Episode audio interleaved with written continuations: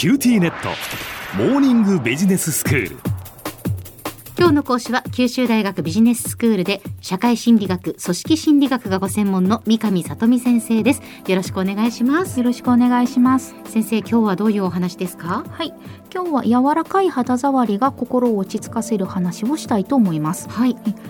小浜さんライナスの毛布ってご存知ですか？ナスってあれですよね。あの、スヌーピーの,、はい。あのピーナッツに出てくる男の子ですよね、はい、そうです。えはい、えあの今おっしゃっていただいたように、あのライナスはスヌーピーが登場するピーナッツという漫画に出てくる登場人物の一人で、うん。サリーという女の子の弟になるんですけれども、はいはい。そのライナスはいつも肌身離さずブランケットを持ち歩いているんですね。うん。でそこからライナスといえば毛布が必然的に連想されるようになってライナスの毛布と呼ばれるようになっています。はい。小浜さんにとってのライナスの毛布ってありますか？えー、私はあんまりそういうのがないんですよね。確かに考えてみたら、ライナスの毛布的なこれを持っていないと安心じゃないとか、はい。そういうのはなかったような気がしますけども。小さい時からずっとですか、ええええあそうなんですね、はい。もうそういう方もいらっしゃいますよね、うん 私もあの実はそうなんですけれどもでもよくあの子供が毛布とかタオルとかぬいぐるみとかですねずっと持ち歩いていたりとか、うん。寝る時も離さずに持っているという話はよく聞くと思うんですけれども、ええ。なぜ肌身離さず持っていると思いますか？うん。やっぱ安心材料なのかなって思いますけど。あそうですよね、ええ。やっぱり安心するっていう意味なんだそうです。はい、でその安心するものっていうのは実は動物の猿にも同様のことがあるんだそうです。へえ人間だけじゃなくて、はいそうです。えそれについてですね1950年ぐらいの話になるんですけれどもハーローという人が実験室で生まれたばかりの小猿に対してタオル生地の布を離さないでいるっていうことに気づいて実験を始めたっていうエピソードがあります。はい。でどういう実験かと言いますとお母さんから引き離された小猿はどちらのお母さんにくっつく時間が長いかというものになります。うん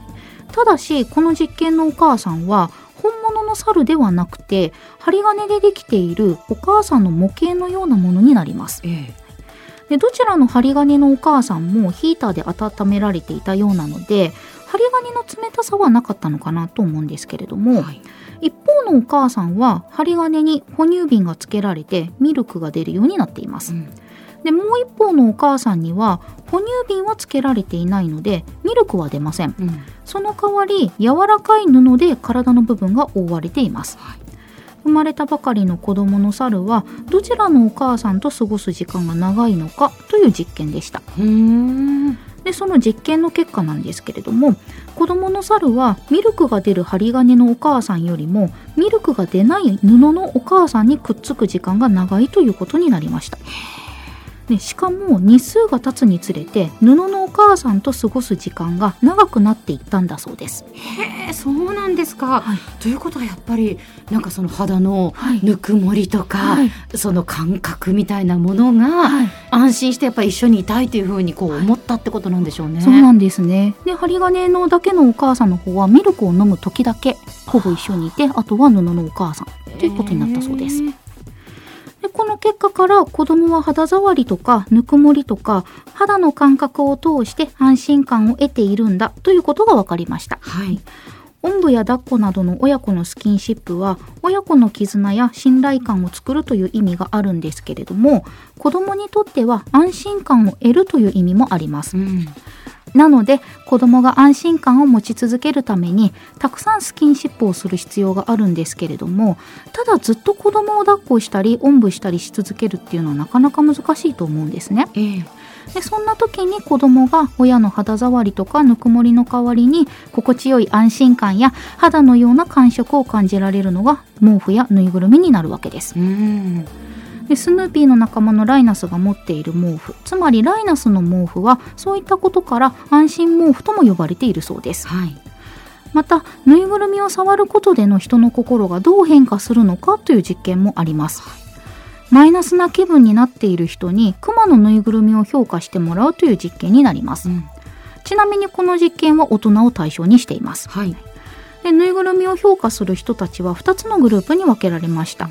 一つはぬいぐるみを触ってじっくり評価をしてもらうグループでもう一つのグループはぬいぐるみに触らないで見た感じで評価をするグループになりました。はい。この実験の結果なんですけれどもクマのぬいぐるみを触ったグループの人たちはぬいぐるみを見ただけで評価したグループの人たちに比べて気分がポジティブになったり人に優しくなったりすることが分かったそうです。へえでこうしたように肌触りにいいものに触ると心が落ち着くというのは子供だけではなくて大人でも同じ効果があるということになります。うん。で先ほどあの小浜さんにお尋ねした時に小浜さんはライナスの毛布はないっていうふうにしておっしゃっていて私もなかったんですけれども、大人の人でもライナスの毛布みたいに古くなってもなかなか捨てられないとか手放せない毛布やタオルとかセーターなどがあるっていう人はいるんじゃないかなと思うんですね。うんつまり大人の人にとってもライナスの毛布とか安心毛布ということはあることになります。ええでタオルやハンカチを買うときに選ぶポイントの一つに肌触りが大事になってくることもあると思うんですけれどもそのポイントとなる肌触りというのは肌、まあ、つまり皮膚に優しいかどうかということが大きいのではないかと思います。うんでももしかすると気分を上げたいとか安心感を得たいという気持ちも意識的無意識的にあるかもしれません。はいで着るものだとどちらかというと出かけたりする時の洋服よりもパジャマやルームウェアなどのリラックスする時に着る服の方に肌触りが重視されているんじゃないかなと思います。そうですね、で最近はリモートワークが広がってお家で過ごす時間も長くなってきているので日中過ごすための洋服も肌触りがいいものが増えてきているのかもしれません。うんでリモートワークはいいところはたくさんあるんですけれどもストレスがたまらないわけではないですししかもこのご時世なので心が不安定になることは当然あると思います。まあ、そんな時に肌触りがいい洋服を着ることで少し穏やかな気持ちになるかもしれません。うんそうですね。では先生今日のまとめをお願いします。はい、今日は柔らかい肌触りが心を落ち着かせる話をしました子供だけでなく大人も肌触りにいいものに触ると心が落ち着きます。ライナスの毛布は大人にも効果があるということになります。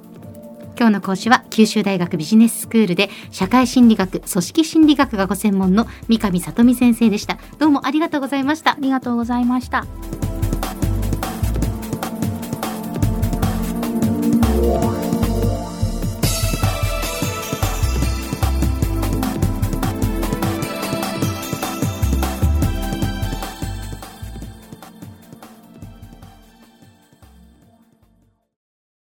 QTnet。今日寝坊しちゃって急いでお弁当準備したのにパパテレワークだったのよ。うちもいきなり今日はテレワークだったとか言い出すのよ。でもうちじゃネットつながりにくいって結局出社してるわよ。 BBIQ入れてあげたら？テレワークを快適に。光は BBIQ